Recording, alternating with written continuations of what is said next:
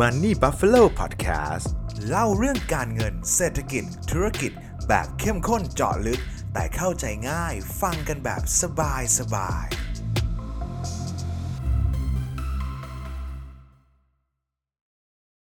ยินดีต้อนรับทุกท่านนะครับ กลับเข้าสู่รายการ Money Buffalo Podcast นะครับ วันนี้ผมเกรินไว้ก่อนเลยนะครับ ว่าเสียงอาจจะไม่ดีสักเล็กน้อยครับ ถ้าเกิดแบบมีการไอบ้าง หรือว่าแวะจิบน้ำบ้างนี่ต้องขออภัยนะพอดีอาทิตย์ที่แล้วนี่ไปรับเชื้อมานะครับ แต่ว่าสบายใจได้นะครับทุกคนไม่ใช่โควิดครับรอบนี้ แต่ว่าเป็นไข้หวัดใหญ่สายพันเอนะครับ บอกได้เลยว่าอัตรสไม่แพ้กันกับโควิดเลยนะครับ โอ้โหเจ็บคอไข้สูงนะครับพักฟื้นอยู่แบบสองสาวันเลยนะครับ ตอนนี้เริ่มดีขึ้นแล้วไข้เริ่มลดแล้วนะครับ แต่ว่าเรื่องการไอเรื่องเสมหะอยู่ในคอก็ ยังมีอยู่นะครับก็ไปคุยกับคุณหมอที่โรงพยาบาลตอนไปหามาเขาบอกว่าช่วงนี้ไข้หวัดใหญ่เริ่มกลับมาระบาดด้วยนะครับ ยังไงก็ทุกท่านก็อย่าลืมดูแลตัวเองกันด้วยนะครับ ไปไหนมาไหนก็อย่าลืมใส่แมสก์นะครับ แต่พอดีช่วงอาทิตย์ที่ผ่านมาผมเข้าโรงพยาบาลบ่อยด้วยนะ ไม่รู้ว่าไปเอามาจากโรงพยาบาลหรือว่าไปเอามาจากปาร์ตี้ที่กินข้าวกับที่ออฟฟิศนะครับ เพราะว่าออฟฟิศผมตอนนี้เป็นคลัสเตอร์เลยนะฮะ เป็นกันทุกคนนะครับ ก็นั่นแหละครับดูแลตัวเองกันด้วย นะครับทีนี้เรื่องของการลงทุนเนี่ยผมว่าวีคสองสามวีคที่ผ่านมาเนี่ยผมว่าตลาดการลงทุนที่น่าสนใจเนี่ยผมว่ายังไงก็คงหนีไม่พ้นตลาดหุ้นไทยบ้านเราเนี่ยแหละครับ เพราะว่ามีประเด็นเยอะนะครับ มีให้ตามเป็นลูกโซ่ต่อกันเยอะมากนะครับไม่ว่าจะเป็นเรื่องของ Stark นะครับ เรื่องของ OTO นะครับหุ้น แล้วก็จะมีหุ้นกลุ่ม J ที่งบออกมาไม่ค่อยอาจจะ ที่แบบงบ ผมว่างบเขาอาจจะไม่ดีแน่ๆนะครับ ดูจากราคาที่ลงมาแล้วเนี่ย ก็อาจจะมีแรงเทขายลงมานะครับ เดี๋ยวลองติดตามการหุ้นกลุ่มเจอีกทีนึงแล้วกันนะครับ ว่าเกิดอะไรขึ้นคำตอบอาจจะยังไม่ได้ชัดเจนมากนักนะครับ ทีนี้คำถามที่น่าสนใจก็คือไอ้เมื่อวันประมาณวันจันทร์ที่ 26 ที่ผ่านมาแล้วกันนะครับ คลิปพอดแคสต์ที่ผมอัดวันที่ 27 นะครับ ช่วงเช้าเลยนะครับ ก็ต้องยอมรับว่าเซตเนี่ยผมใช้คำว่าหลุดพันห้าได้อย่างเต็มปากนะครับ จริง ๆ มันมีมันมีช่วงก่อนหน้าเนี่ยประมาณช่วง ปลายเดือนพฤษภาคมนะครับ มี overlap ลงมานิดนึง overlap ก็คือแบบเหมือนแทงหลุดพันห้าลงมาแต่มันดีดกลับตัวขึ้นไปค่อนข้างเร็วนะครับ แล้วก็ไปยืนแถวพันห้าเจ็ดสิบได้แล้วก็สุดท้ายไม่ไหวนะครับ ก็ถูกเทลงมาอีกนะครับ ประมาณแบบช่วงแบบสองสามอาทิตย์ที่ผ่านมาเทต่อเนื่องเลยจนวันนี้เนี่ยพูดได้เต็มปากเลยนะครับ ว่ามันหลุดพันห้าแล้วก็ถ้าถามว่าการหลุดพันห้ารอบนี้ ผมว่ามันเป็นครั้งแรกตั้งแต่เกิดโควิดเลยครับตอนช่วงโควิดที่รัก ที่ตลาดหุ้นลงจากพันหกพันเจ็ดลงมาเปี้ยงเดียวถึง 970จำได้ใช่ไหมครับ แล้วก็มีเด้งขึ้นมาแล้วก็ปรับย่อมาแถวพันหนึ่งพันสองแล้วก็ดีดทะลุเกินพันห้าขึ้นไป แล้วก็หลังจากโควิดเป็นต้นมานะครับ ตลาดหุ้นเราไม่เคยต่ำกว่าพันห้าเลยนะครับพอเป็นแบบนี้เนี่ยมันก็เลยเกิดจุดที่เราจะต้องกลับมานั่งทบทวนกลับมานั่งคิดแล้วว่าเฮ้ยเกิดอะไรขึ้น เป็นวิกฤตหรือเปล่าอะมาที่คำถามแรกกันก่อนล้วกันนะครับ แต่ว่าบอกกับทุกคนก่อนนะครับ อันนี้คือความคิดเห็นส่วนตัว แล้วก็จากที่ฟังนักวิเคราะห์หลาย ๆ ท่าน แล้วก็พูดคุยกับนักลงทุนหลาย ๆ ท่านมาแล้วกันนะครับ ว่ามีความคิดเห็นอย่างไรนะครับ อย่างแรกก็ความคิดเห็นค่อนข้างตรงกันเกือบทั้งหมดเลยนะครับ ส่วนตัวผมก็เห็นแบบนั้นด้วยว่า ครั้งนี้เนี่ยมันยังไม่ใช่วิกฤตครับ เปิดหัวแบบนี้ทุกท่านอาจจะสบายใจมากขึ้นใช่ไหมครับว่ามันยังไม่ใช่วิกฤตแต่ว่าบอกไว้ก่อนว่าอาจจะยังไม่ได้หมายความว่าจะไม่มีวิกฤตตามมานะครับ แต่ว่าวิกฤตเนี่ยจริง ๆ ถ้ามันจะเกิดนะมันจะเกิดแบบไม่ทันได้ตั้งตัวเหมือนกับตอนช่วงถ้าล่าสุดก็คือช่วงโควิดถูกไหมครับ ถ้าใครจำ feeling วันนั้นได้ช่วงเวลานั้นได้นะครับ circuit break ปั๊กปั๊กปั๊กปั๊กรัวๆอย่างนั้นนะครับ เรียกว่าวิกฤต เรียกว่าทุกคนพร้อมเทขายแบบไม่สนราคา สถาบันถูก force sell รายใหญ่ถูก force sell ถูกเรียกกันหมดนะครับอย่างนั้นเนี่ยเรียกวิกฤตครับแต่ว่าไอการซึมๆลงมาแบบนี้ไอการที่ทุกคนค่อย ๆ ลินขายวอลุ่มอ่อนๆแบบนี้ครับมันยังไม่ใช่วิกฤตนะครับ อันนี้อันนี้คือเป็นคือเป็นสัญญาณแรกที่เราอาจจะสามารถมองเห็นได้ แต่ถ้าถามว่าทรงมันสวยไหมตลาดเข้าช่วงแบบไซเวไซเวดาวไหมคำตอบคือใช่ครับถ้าถามว่าจุดเริ่มต้นมันมาจากไหน ผมว่าก็คงเป็นวิกฤตในพวกหุ้นขนาดกลางหุ้นขนาดเล็กในช่วงที่ผ่านมาเนี่ยแหละที่มันโดนท้าทายค่อนข้างเยอะ โดน เช็คบินค่อนข้างหลาย ๆ ตัวแล้วกันนะครับ แล้วก็พอปัญหาเรื่องของตัวบริษัทจริงๆจริงมันเป็นปัญหาเฉพาะของบริษัทนั้นๆ ทั้งสองบริษัทที่เกิดขึ้นเลยนะครับ แต่ว่าบังเอิญผู้คุมกฎเรารวมถึงผู้ที่คอยตรวจสอบทำให้มันถูกต้องเนี่ยกลับไปผมผมผมผมไม่ใช่คำว่ามีส่วนได้ส่วนเสียละกันนะครับ แต่ว่ามันมีต้นเหตุ จากการทำงานของกลุ่มเหล่านี้ด้วยนะครับซึ่งซึ่งก็อย่างที่ผมบ่นเออไม่ใช่คำว่าบ่นแล้วกันนะครับ บอกในพอดแคสต์ตอนที่แล้วเลยว่าจริง ๆ ก็ไปโทษพวกเขาขนาดนั้นไม่ได้นะเพราะเขามีหน้าที่ก็เขียนกฎวางกฎถูกไหมครับ แต่ว่าก็อย่างที่บอกแล้วครับว่ากฎมันก็ยังไงมันก็มีช่อง ถ้าเกิดคนที่สามารถอยากจะโกง อยากจะอะไรได้เนี่ย มันมีช่องให้มันไปได้อยู่แล้วล่ะครับโลกผมผมเชื่อว่า ไม่ว่าระบบดีแค่ไหนมันจะมีรูเสมอ ดังนั้นเวลาเราทำระบบเนี่ยมันก็เลยจะต้องแบบเหมือนค่อยๆ อุดรอยรั่วค่อยๆ พัฒนาไปเรื่อยๆ แล้วกันนะผมว่าอันนี้ก็เป็น learning อีกตัวหนึ่งแล้วก็เป็นการฉีดวัคซีนเพิ่มเติมให้กับนักลงทุนมากขึ้นนะครับ แต่ว่าส่วนตัวเองผมอยากให้ทางผู้คุมกฎอย่างกลตอย่างทางตลาดเนี่ยออกมาโบเรื่องนี้ให้ใหญ่ให้ความรู้ให้หนักเลยครับว่าเฮ้ยบริษัทลักษณะนี้บริษัทที่ไม่ได้เติบโตแบบ organic growth ที่มีการเข้าไปเข้าตลาดมาแบบ backdoor ด้วย แถมเติบโตแบบการเข้าซื้อกิจการสร้าง value ของบริษัทในลักษณะนี้ต้องระวังยังไงบ้างหนึ่งสองสามสี่นะครับ อันเนี้ยต้องต้องต้องพูดคุยกันนะครับ อย่างแรกคือการที่เซ็ตมันหลุดพันห้านี่อาจจะไม่ใช่วิกฤตนะครับทุกท่าน ทีนี้เราก็ต้องมาดูกันว่าแล้วพันห้าเนี่ยมันเป็นจุดที่จุดสุดท้ายหรือยังเป็นจุดที่น่าเข้าซื้อหรือยังนะครับคำตอบพาร์ตต่อมาคือ ส่วนตัวเองผมว่าอาจจะยังไม่ใช่จุดเข้าที่ดีมากนักละกันนะครับ เพราะว่าถ้าแบบฉายภาพกว้างๆกว้างๆกว้างมากๆ ในระยะ 3 3 เดือนนี้ 3-6 เดือนนี้นะครับ ปัจจัยที่น่าจะพอผลักดันให้ตลาดมันกลับมาได้เนี่ยเรียนตามตรงเลยนะครับ ผมว่ามันมีแค่เรื่องการเมืองเรื่องเดียวเลยนะครับเเรื่องการเมืองเนี่ยจะต้องเป็น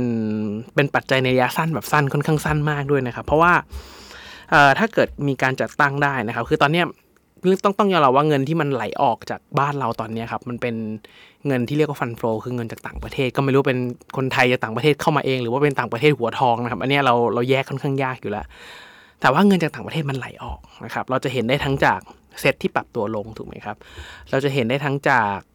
ค่าเงินบาทที่อ่อนนะครับพอค่าเงินบาทที่อ่อนแปลว่ามันมีเม็ดเงินไหลออกไปเรื่อยๆนะครับ คือตอนนี้ค่าเงินบาทก็อ่อนมากนะครับ คือถ้าเกิดทุกท่านถ้าใครแบบเผลอๆไปเนี่ย เรายังคุ้นๆว่าเดือนประมาณแบบเดือนที่แล้วมันสามห้าสามสามสามสามจุดห้าใช่ไหมครับ ตอนนี้สามห้ากว่าแล้วนะทุกคนจะสามสามสามห้าจุดสามสามห้าจุดห้าแล้วนะครับ ทุกคนมันอ่อนมาแบบห้าเปอร์เซ็นในระยะเวลาเดือนเดียวนะครับ ดังนั้นหมายความว่าทั้งตลาดบอลเองทั้งอะไรของเราเองเนี่ยก็มีเม็ดเงินไหลออกนะครับ ซึ่งธรรมชาติของ fund flow พวกเนี้ยมันมาระยะสั้นกับ timeframe เขามาสั้นมาเข้ามาฟันแล้วก็ flow ออกไปนะครับเนี่ยหลักการมันแค่นี้เข้ามาเอากำไรแล้วก็เทเอาไว้ทั้งนั้นในช่วงที่ fund flow ไหลเข้าเงินบาทแข็งแข็งแข็งแข็งตลาดขึ้นขึ้นขึ้นขึ้น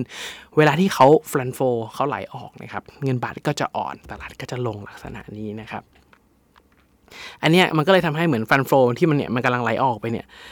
เขาไม่ชอบความไม่แน่นอนครับ ลักษณะของฟันโฟนี่จะชัดมากว่าถ้ามีประเด็นอะไรที่มันแบบ uncertainty อะไรที่มันแบบคาดเดาไม่ได้ฟันธงไม่ออกเนี่ยเขาจะขายแล้วเขาไปยืนรอดูทีท่าก่อนทุกอย่างเคลียร์เขาค่อยกลับมาใหม่นะครับ ซึ่งผมก็เลยมองว่าไอ้เรื่องของการจัดตั้ง รัฐบาลให้ได้ มีการประชุมสภาเกิดขึ้น มีทิศทางที่ชัดเจนเนี่ยครับแต่ว่าถ้ามองในแง่ของนักลงทุนแล้วกันนะครับ ถ้าเกิดทางก้าวไกลเป็นเนี่ยเราอยู่แล้วในนโยบายของก้าวไกลเนี่ยค่อนข้างค่อนข้างต้องมองยาวเลยนะครับเพราะว่าเขาจะมีการรื้อโครงสร้างของนายทุน ซึ่งถ้าทุกคนลองใส่หมวกของนายทุนดูนะครับว่าเอ้ยถ้าแบบเข้ามาแล้ว เขาจะมาปรับโครงสร้างของนายทุนเอาง่ายคือนายทุนได้ผลประโยชน์น้อยลงอะ่ะกำไรเขาก็จะน้อยลงนะครับซึ่งมันก็จะมาสะท้อนอยู่ในราคาหุ้นต่างๆ ที่เราเห็น ดังนั้น ภาพของตลาดหุ้นมันก็จะซึมซึมสมสมนะครับ แต่ว่ามันจะได้แรงบวกจากการที่พอทุกอย่างชัดเจน มันจะมีเม็ดเงินไหลเข้ามาอีกเครือกหนึ่งแต่ว่าเป็นผมส่วนตัวผมเดาก่อน ว่ามันน่าจะเป็นเฮือกสั้น ๆ แล้วมันก็ไม่น่าจะไปทะลุทำไฮใหม่ทะลุพันหกพันเจ็ดได้ด้วยด้วยปัจจัยตัวนี้นะครับ แต่ว่าถ้าใครจะหาปัจจัยเล่นเด้งผมว่าแถวแถวเนี้ยลุ้นเล่นเด้งได้ หลังจากเพราะเดี๋ยวจะมีการจัดตั้งประชุมสภาถ้าจำไม่ผิดคือวันที่ 3 กรกฎาเนี่ยน่าจะได้จัดตั้งเข้ารัฐสภากันแล้วนะครับ แต่ว่าระยะยาวก็ยังต้องตั้งคำถามอยู่นะครับ ผมก็เลยมองว่าจุดนี้อาจจะยังไม่ใช่จุดที่จบซะทีเดียวครับ เพราะว่าถ้ามองปัจจัยภายในบ้านเราเองเนี่ย GDP growth ก็ไม่ได้แย่แต่ไม่ได้ดีกว่าเพื่อนบ้าน ดังนั้นมันมันมันดึงเม็ดเงินเข้ามาไม่ได้นะครับ เงินเฟ้อก็ถือว่าประเทศไทยเหมือนจะเอาอยู่นะครับ ดังนั้นความความกดดันทางฝั่งนโยบายบ้านเราที่จะต้องขึ้นอัตราดอกเบี้ยเหมือนทางสหรัฐเนี่ย ผมว่าอาจจะน้อยลงนะครับ ส่งออกบ้านเราหดตัวนะครับ ทุกคนตอนนี้มันเออก็ไม่ได้ดีมากส่งออกหดตัว แต่ว่าจะได้บวกมาหน่อยก็คือนักท่องเที่ยวที่บวกบวกเข้ามายิ่งเงินบาทออกนักท่องเที่ยวยิ่งไหลเข้ามานะครับแล้วก็ช่วงนี้ก็มีปัจจัยลบเข้าไปอีกเรื่องของความเชื่อมั่นตลาดหุ้นที่เรื่องของกฎระเบียบเรื่องของความถูกต้องเรื่องของการโกงการโกงเนี่ยพราะกลิ่นมันเป็นแบบนี้กลิ่นเลือดมันคุ้งคลุ้งแบบนี้ครับ เม็ดเงินยากมากครับที่จะไหลเข้ามาแล้วตลาดมันจะคึกคืนได้นะครับ เราจะเห็นได้จากสภาพคล่องวอลุ่มเทรดตอนนี้บางมากแบนมากนะครับดังนั้นช่วงเวลานี้ไม่ใช่ช่วงเวลาเข้าที่สวยเลยครับ ทุกคนอาจจะต้องทำการบ้านแล้วก็ดูแนวรับถัดไปมากขึ้นนะครับแบบแถวๆพันสี่ห้าสิบเนี่ยผมว่าเป็นอีกจุดหนึ่งที่ที่ลุ้นได้เล่นเด้งได้ แล้วก็ดูปัจจัยอื่นๆภายนอกนะครับเพราะว่าถ้าเกิดเราลองมองดูซูมภาพออกมาอีกหน่อยนะครับว่าเออเราต้องยอมรับแหละว่าเรื่องของตลาดหุ้นบ้านเราครับมันมันตัวเล็กเนาะปัจจัยภายในไม่ไม่ได้ส่งเสริมมีบวกอย่างเดียวคือเรื่องการเมืองต่อให้ตั้งได้ แล้วสมมติก้าวไกลได้เป็นจริง ๆ นะครับค่าลงค่าแรงเรื่องของการจัดระเบียบนายทุนมันยังกดดันตลาดอยู่ แล้วผมว่าระยะสั้นๆ กว่าทุกอย่างจะปรับตัวได้ กว่าทุกอย่างจะเขย่าแล้วเข้าที่ได้แล้วตลาดกลับมาเป็นขาขึ้นด้วยภายในเองอย่างเดียวเนี่ย ผมว่าใช้เวลานานพอสมควรนะครับเราก็เลยเห็นภาพที่มันไซด์เวย์ยาวๆไซด์เวย์ดาวแบบนี้นะครับแต่ว่าถ้าเกิดพอเรามองภาพที่ไกลออกมาเป็นตลาดของภาพโลกมากขึ้นนะครับว่าอย่างตลาดสหรัฐเนี่ยครับ เป็นยังไงบ้าง ถ้าถ้าตลาดสหรัฐยังบูมต่อได้ มันก็อาจจะมีแรงในการดึงเม็ดเงินทั่วโลกขึ้นไปนะครับ แต่ว่าจากที่ผมส่วนตัวเองผมวิเคราะห์แล้วกันนะ ผมมองว่าเออตลาดหุ้นทั่วโลกตอนนี้ไม่ใช่ทั่วโลกแล้วกันเอาแค่เอาแค่ US อย่างเดียวก่อนแล้วกันคือผมเล่นแค่ไทยกับ US เป็นหลักนะครับเป็นเป็นหลักที่ผมเล่นเลยเอ่อตัว US เนี่ยผมว่าเขาเล่นกันค่อนข้างแพงไปหน่อยนะครับแพงแพงแพงลักษณะไหนอะคือปกติผมจะมีมาตรวัดในใจผมเล่นๆอย่างหนึ่งคือ ถ้าเกิดอย่าง หุ้นชั้นดีแล้วกันนะครับ ที่ให้ปันผลเรื่อยๆจ่ายปันผลจ่ายปันผลจ่ายปันผลมาเนี่ยครับแล้วถ้าเกิดณวันหนึ่งเนี่ยปันผลที่ได้รับเนี่ยมันน้อยกว่าการไปซื้อหุ้นกู้ บริษัทชั้นดีเอาบริษัทเดียวกันเลยก็ได้ครับ บริษัท ABC กับบริษัท ABC ด้วยกันนะครับ ซื้อหุ้นกู้ของบริษัทเขาได้ดอกเบี้ยสมมติ4%นะครับ แต่ว่าถ้าเกิดไปซื้อหุ้นตอนนี้เนี่ยครับ คาดการแล้วเนี่ยน่าจะได้ปันผลออกมาที่ 3.5%เพื่อนๆว่ามันมีอะไรแปลกๆไหมครับ ว่า เฮ้ยทำไมเราซื้อหุ้นกู้ ความเสี่ยงต่ำกว่าการซื้อหุ้นนะ แต่หุ้นเนี่ยให้ปันผลที่น้อยกว่า ถ้าหุ้นที่แบบเป็นเป็นดีเวเดนสต็อกนะครับ ดังนั้นแปลว่าราคาของหุ้นเนี่ยมันสูง กว่าที่ควรจะเป็น ดังนั้นตอนนี้เนี่ยผมก็เลยรู้สึกว่าตลาดหุ้นของสหรัฐเนี่ยมันเล่นแพงกว่าที่ควรจะเป็นนะครับแม้ว่าในช่วงที่ผ่านมามันจะมีหุ้น AI แบกตลาดขึ้นมาลุ้น all time high ได้นะครับ Apple มีออก product ใหม่ลุ้น all time high ไปก็ตาม แต่ว่าสิ่งที่น่าสนใจก็คือตัว forecast earning ของของตลาดมันไม่โตครับส่วนตัวเองผมเชื่อว่าตลาดหุ้นนะครับมันจะวิ่งอยู่บน e a r n i n g เสมอคือ ถ้าเกิดตลาดหุ้นวิ่งแต่กำไรไม่วิ่งเนี่ยสุดท้ายมันจะวิ่งลงมาหากำไร นะครับ ถ้ากำไรวิ่งแต่ราคาไม่วิ่งเดี๋ยวพักราคามันวิ่งหากำไรของมันเองนะครับ ซึ่งพอไปดู forward earning จริงๆเนี่ยมันลดลงนะครับ มันก็เลยผมเลยรู้สึกว่าตอนนี้ตลาดหุ้นมันค่อนข้างแพง แล้วมีโอกาสปรับตัวค่อนข้างสูง ส่วนตัวก็เลยถือเงินสดเพิ่มขึ้นสำหรับตลาด US ด้วยนะครับ แล้วก็ถ้าเกิดใครยองย้อนฟัง FOMC meeting ครั้งล่าสุดดูเนี่ย เราก็จะยังได้กลิ่นอยู่นะครับว่าการขึ้นดอกเบี้ยเนี่ยยังไม่จบ ถึงแม้ว่าจะมีการชะลอจะมีการหยุดลงไปบ้าง ครั้งนี้มีการคงอัตราดอกเบี้ยบ้าง แต่ว่าเขาก็ยังส่งสัญญาณออกมาค่อนข้างชัดวงเล็บมากเลยนะครับว่า การขึ้นอัตราดอกเบี้ยเนี่ยเขาอาจจะยังทำอีก 2 ครั้ง ซึ่งการขึ้นดอกเบี้ยไม่ดีต่อตลาดหุ้น หรือสินทรัพย์เสี่ยงทั่วโลกอยู่แล้ว อันนี้เราเราเจอสภาพนี้มากันตั้งแต่ประมาณเดือนมีนาปีที่แล้วนะครับโดนเราก็เห็นว่าตลาดหุ้นย่อย่อขึ้นขึ้นลงลงนะครับส่วนตัวเองผมก็ยังเชื่อว่าตัวตลาดหุ้นหรือตลาดการลงทุนทั่วโลกครับมันขึ้นอยู่กับคำว่าสภาพคล่องเลยนักลงทุนทั่วโลกมีเงินมีสภาพคล่องเหลือ ตลาดมันจะวิ่งเพราะคนมันจะเอาเงินไปไหนถูกไหมแต่ถ้าคนไม่มีเงินในมือครับ ราคามันก็จะวิ่งได้ยาก ซึ่งตอนนี้เนี่ยมันจะเป็นเหมือนกับ QE กับด้านที่เราเรียกว่า QT กัน คือการที่ดึงสภาพคล่องออกจากการที่เราอัดฉีดสภาพคล่องมากๆวอลุ่มตลาดสูงๆ ในช่วงโควิดกระตุ้นกระตุ้นกระตุ้นกระตุ้นถูกไหมครับ ตอนนี้จะเป็นพาร์ทกลับด้านกัน คือเขาจะเอาเงินเฟ้อให้ลง มีการขึ้นดอกเบี้ย มีการดึงเงินออกนะครับ ดังนั้นผมก็เลยรู้สึกว่าตลาดเนี่ยเมื่อมันขึ้นอยู่กับสภาพคล่อง เมื่อสภาพคล่องมันลด ราคามันขึ้นสภาพคล่องหายเงี้ย ผมว่าเดี๋ยวสักพักตลาดมันจะยืนไม่อยู่นะครับ แล้ว ถ้าเรามองช่วงครึ่งปีแรกที่กำลังจะจบครึ่งปีแรกแล้วเนี่ยครึ่งปีแรกที่ผ่านมาเนี่ยหนึ่งเรื่องที่ตอนนี้ในสื่อไม่มีใครพูดเลย แต่ผมคิดว่ามันยังไม่จบแน่ๆครับก็คือเรื่องของวิกฤตแบงค์นะครับระบบธนาคารจริงๆเป็นระบบที่ผมใช้คำว่าแข็งแกร่งมากนะครับเมื่อมันมีรอยร้าวรอยหนึ่งเนี่ย ข้อข้อเสียของระบบธนาคารคือมันเป็นระบบแบบใยแมงมุมครับทุกคนมันจะแบบเมื่อมันมีอันนึงมีปัญหา มันจะลามไปเรื่อยๆค่อยๆลามค่อยๆไปมีปัญหามีปัญหาไปเรื่อยๆนะครับอย่างที่อันที่ผมเคยพูดไปแล้วในพอดแคสต์สักตอนหนึ่งนะครับว่าอย่างตอนปี 2007 ก่อนวิกฤตที่เกิดขึ้นจริงๆเนี่ยตอนที่ Bear Stearns ล้มแล้ว JP Morgan เข้าไป take นะครับตอนนั้นเนี่ยพอ Bear Stearns ปุ๊บ JP เอ่อพอ Bear Stearns ล้มปุ๊บ JP Morgan take ปั๊บนะครับสิ่งที่เกิดขึ้นคือเรื่องก็เงียบไปครับ แต่พอเรื่องมาแดงอีกทีตอนปี 2008-2009 เนี่ย แดงหนักเลยครับ อันนี้คือแดงหนักๆเป็นการล้มของ Lehman เลยถูกไหมครับพอล้มเสร็จปั๊บเนี่ยทุกอย่างครืนเลยไอ้ช่วงหนึ่งปีที่หายไปตรงนี้ครับ เรื่องของแบงค์ลงแบงค์ล้มอะไรนักวิเคราะห์ช่วงนั้นต่างๆ เนี่ยก็ออกมาว่ามันไม่ได้มีปัญหาอะไรทุกอย่างปัญหาจบลงไปแล้วนะครับ ดังนั้นเนี่ยส่วนตัวเองผมยังเชื่อว่าวิกฤตแบงค์เนี่ยยังไม่จบ recession เกิดแน่ ๆ แต่ว่า ยังค่อยๆ แปรรูปค่อยๆ มามาแบบคืบเคลือบคันคลานนะครับ เพราะว่าทุกคนรู้แล้วโลกนี้จะเกิด recession ดังนั้น recession จะไม่ใช่ปัจจัยหลักที่ทำให้เกิดวิกฤตแทงเปรี้ยงลงมาครับ มันจะมาจากปัจจัยอื่น ซึ่งผมก็ยังแอบเชื่อว่าอะไรที่เราไม่ได้ concern มาก ๆ แล้วอยู่ดี ๆ เดี๋ยวมีธนาคารอีกสักธนาคารหนึ่งที่ขนาดกลางขึ้นมาหน่อยที่ไม่ใช่แค่เล็ก ๆ นะครับ ที่แบบขนาดกลางขึ้นมาหน่อยแล้วมีประกาศมีปัญหาขึ้นมาเนี่ย ผมว่าก็มีโอกาสที่จะแบบแทงพรวดลงมาได้เหมือนกันนะครับ ดังนั้นโดยสรุปภาพรวมทั้งหมดนะครับ ผมว่าตอนนี้ภาพรวมตลาดเนี่ย ค่อนข้างค่อนข้างอยู่ในโซนที่ไม่ค่อยดีแล้วกันนะทั้งเรื่องของปัจจัยพื้นฐานเองก็ไม่ได้มีปัจจัยบวกมากนักนะครับ แล้วก็เศรษฐกิจทั้งโลกมันอยู่ในช่วงแบบห่อตัวครับหดตัวเงินมันไม่มันไม่สูบฉีดนะครับ ดังนั้นพอภาพรวมทั้งหมดมันมันช้า เงินมันไม่คล่องมือเศรษฐกิจมันไม่โตเศรษฐกิจไม่วิ่งและได้บริษัทไม่เกิดเนี่ยภาพรวมตลาดมันจะเคลื่อนไหวได้ค่อนข้างยากมากนะครับดังนั้นสำหรับผมผมก็เลยคิดว่าถ้าใครทำการบ้านมาดีแล้ว แล้วเจอหุ้นที่คิดว่าแบบ อีก 3 ปี 5 ปี หลังจากที่เศรษฐกิจกลับมาฟื้นแล้วมันจะไม่ใช่ทรงนี้เนี่ยจริงๆผมแนะนำนะครับ ค่อยๆ ทยอยเก็บได้เลยสำหรับผมนะครับ ผมจะแนะนำว่าเออในช่วงตลาดแบบนี้แหละ เป็นตลาดที่น่าเก็บของนะครับ อาจจะแบบเออคุณเคนแล้วถ้าพันพันสี่แปดแปดพันสี่เก้าสิบแล้วมันลงไปพันสามขาดทุนใช่ครับ เราจะขาดทุน แต่ว่าอย่างน้อยๆ เรามั่นใจได้นะครับ ว่าเราจะมีของอยู่ในมือ เพราะว่าจากประสบการณ์ผมเนี่ย ผมเคยแบบผ่านตลาดขาลงแบบนี้มาหลายครั้งมากๆ แล้วก็ สองครั้งแรกที่เจอแล้วกันนะครับ ผมไม่กล้าซื้อเลย เพราะแบบนี้แหละครับต่อราคาว่าเนี่ยเดี๋ยวพันสี่แปดสิบนะ เดี๋ยวมันก็ลงมาพันสามเดี๋ยวมันก็ลงมาพันสองเดี๋ยวมันก็ลงมาพันหนึ่งสุดท้ายไม่ได้ซื้อสักไม้เลยอย่างเงี้ยครับแต่ว่าในความเป็นจริงคือถ้าเราถ้าเราเชื่อว่าสินทรัพย์ที่เรากำลังจะถือหุ้นที่เรากำลังจะเข้าไปเป็นเจ้าของบริษัทร่วมเฮ้ยแนวโน้มบริษัทมันดีนะ ผู้บริหารเขาเก่งนะแนวโน้มบริษัทมันเติบโตแบบออร์แกนิกได้ไม่ได้เติบโตแบบการ take กิจการไปเรื่อยๆแล้วโตด้วย valuation อย่างเดียวอย่างเงี้ยนะครับ ผมว่าเราค่อยๆทยอยเก็บนะครับ เก็บตามแนวรับของเขาเก็บตามเก็บตามจุดที่มันควรเก็บเก็บตามหา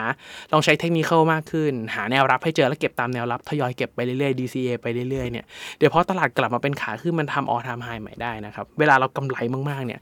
ทุกคนจะจะจะแบบจะแปลกใจเลยว่าเฮ้ยสุดท้ายเนี่ยเราอาจจะไม่ต้องแบบเล่นท่ายากมากแบบว่าโอ้โหดูกราฟตีกราฟ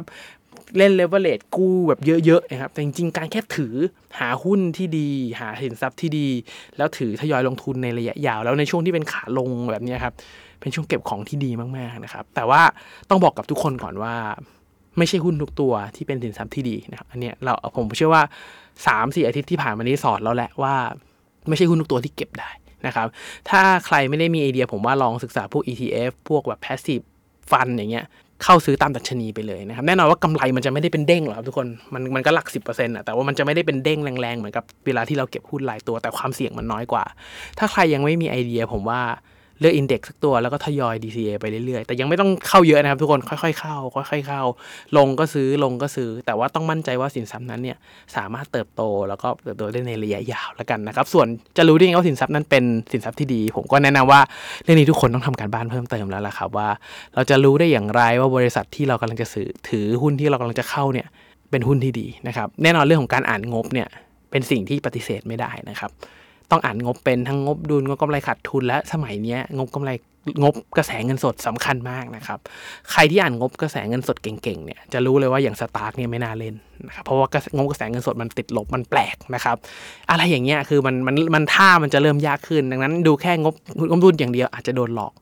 ดูกำไรขาดทุนอย่างเดียวอาจจะโดนเสกรายได้ขึ้นมาเสกกำไรขึ้นมาถูกไหมครับ แต่งบกระแสเงินสดเนี่ยครับหลอกกันไม่ได้นะครับ ดังนั้นอยากจะให้ลองฝึกอ่านเรื่องของงบกระแสเงินสดด้วยนะครับ ซึ่งจริง ๆ เดี๋ยวนี้เดี๋ยวนี้เรื่องของการลงทุนมัน มันง่ายมากขึ้นเยอะมากนะครับ แต่ไอความง่ายเนี่ยผมก็เข้าใจว่ามันมีความยากซ่อนอยู่โดยที่ เพราะว่าทั้งตลาดหลักทรัพย์เองทั้งอินฟลูเอนเซอร์เองทั้งโบรกเองต่างๆนี่ก็ออกมาให้ความรู้นักลงทุนออกมาให้ความรู้ออกมาให้ความรู้นะครับ ดังนั้นซอสข้อมูลมันเลยเยอะมากขึ้นเรื่อย ๆ ในฐานะคนที่แบบเป็นคนเสพข้อมูลเนี่ยมันเกิดแบบภาวะแบบ information overload ครับมันย่อยไม่ทันนะดังนั้นก็ผมแนะนำว่าถ้าใครนึกไม่ออกให้ไปที่ตลาดหลักทรัพย์เขามีคอร์สออนไลน์สอนทุกเรื่องแล้วก็เอามาประยุกต์ใช้นะครับ แต่ว่าพอมาพอเอามาประยุกต์ใช้เสร็จผมว่า ไอตอนที่เราไปใช้งานจริงอาจจะมีใช้งานผิดบ้างถูกบ้าง อันนี้ต้องเรียนรู้หน้างาน แล้วก็ปรับให้เกิดทักษะเกิดเกิด mindset ที่เปลี่ยนไปตามตามสิ่งที่เราเรียนมาก็แล้วกันนะครับ แต่ว่าการที่เราจะหา สินทรัพย์ที่ดีและเติบโตได้แม้ในช่วงเศรษฐกิจขาลง หรือว่าตอนนี้ราคามันลงก็จริงแต่พอเรามันฟื้นมันฟื้นกลับมาแรงได้เนี่ยมันเกิดจากการทำการบ้านอย่างหนัก เกิดจากการฟัง Opp Day อย่างหนัก เกิดจากการฟังบทวิเคราะห์อ่านบทวิเคราะห์แล้วมาต่อยอดคิดต่ออย่างหนักนะครับดังนั้นเนี่ยการลงทุนแล้วได้กำไรอะสำหรับผมมันไม่มีคำว่าฟุกนะครับต่อให้เราฟุกได้มาไม้หนึ่งแล้วเดี๋ยวอีโก้ที่ฟุกที่คิดว่ามันง่ายครับมันจะพาเราไปโดนตัวอื่น แล้วมันเอาไปทั้งหมดทบต้นทบดอกจริงๆนะครับซึ่งถ้า ใครยังไม่เคยเจออาจจะไม่เข้าใจ แต่ว่าถ้าเกิดทุกท่านเข้าด้วยแบบด้วยความว่าอีโก้แล้วก็มีความฟุกอยู่ในนั้นละกันนะครับ เดี๋ยวสักพักทุกท่านจะโดนแน่นอนนะซึ่งผมโดนรับน้องมาหลายตัวแล้วนะฮะอันเนี้ยผมก็เลยรู้สึกเฉยๆชิวๆมากๆหน้าที่ผมตอนนี้ก็คือหาสินทรัพย์ที่ดีทยอยเก็บไปเรื่อยๆนะครับหุ้นเองก็เป็นสินทรัพย์ตัวหนึ่งที่น่าสนใจ หุ้น tech หุ้น healthcare หุ้น AI ก็น่าสนใจนะครับสำหรับผมคริปโตก็ยังน่าสนใจนะครับคริปโตผมว่าตอนเนี้ย เป็นช็อตแบบ accumulation ที่ชัดมากนะครับ เพราะว่าเกิดปัญหาอะไรทั้งหลายอย่างเกิด Gary Gensler เกิดกลตสหรัฐเข้ามาควบคุมนะครับ มันก็ยังยืนอยู่ได้ มันยังยืนระยะอยู่ได้แถม ขึ้นไปทำอย่างบิตคอยน์ขึ้นไปทำที่ราคา 1 ล้านกลับมาค้ำได้เนี่ยผมว่าไม่ธรรมดา นะครับแต่ว่าก็อย่างที่คุยกันนะครับว่าไอ้ช่วงที่บิตคอยมันขึ้นมามันขึ้นมาเพราะข่าวว่า Backlog เขาจะตั้ง ETF ขึ้นมาที่ใหญ่ที่สุดอะไรเงี้ยครับแล้วก็มีการใช้อนุพันธ์มันก็เลยเหมือนเป็นกระแสตลาดนะครับแต่ว่าปัจจัยอื่นสภาพคล่องยังมันยังไม่บวกเนี่ยส่วนตัวเองผมก็ว่าถ้าสภาพคล่องเป็นแบบนี้เศรษฐกิจไม่ฟื้นคนไม่มีเงินนะครับเขาก็ไม่มีเงินมาซื้อเหรียญคริปโตเหมือนกันนะครับดังนั้นถ้ารายใหญ่ไม่เข้ารายเล็กไม่มีเงิน ตลาดมันก็จะทรงๆอยู่ในสภาพนี้นะครับไม่รู้ว่าเพื่อนๆคิดเห็นกันยังไงจริงๆคอมเมนต์พูดคุยแชร์ลิงกันได้นะครับว่าเฮ้ยจริงๆพันห้าต่ำสุดแล้วคุณเคนเพราะอะไรเหตุผลเพราะอะไรลองพิมพ์มาบอกกันนิดนึงละกันนะครับเผื่อผมจะแบบเอ้ยไอเดียนี้ก็น่าสนใจเผื่อผมจะได้เข้าซื้อมันละกันนะครับ แต่ว่าถ้าเกิดสมมุติว่าเห็นด้วยตรงนี้ไม่เห็นด้วยประเด็นนี้เคลียร์เลยไฟทีละประเด็นเราจะได้พูดคุยกันแลกเปลี่ยนไอเดียกันนะครับ ผมเองก็เป็นนักลงทุนคนหนึ่งมีมองผิดมีมองถูกถือว่าเอาประสบการณ์มาแบ่งปันกัน เห็นด้วยไม่เห็นด้วยอย่างไร คอมเมนต์พูดคุยกันได้นะครับ แต่ขอแบบสุภาพสุภาพคุยกันแบบมีมีเหตุและผลละกันนะครับ สุดท้ายนะครับ ถ้าใครมองว่าพอดแคสต์นี้เป็นประโยชน์นะครับอยากจะรบกวนจริงๆครับ ให้กดไลค์กดแชร์กด subscribe ในทุกช่องทางที่ทุกท่านรับฟังนะครับ เพื่อเป็นกำลังใจให้กับตัวผม เป็นกำลังใจให้กับทีมงานมันนี่บัฟฟาโลนะครับเพื่อตั้งใจผลิตชิ้นงานดีๆ ต่อไปนั่นเองนะครับยังไงก็ขอให้ทุกท่านโชคดีกับการลงทุนนะครับ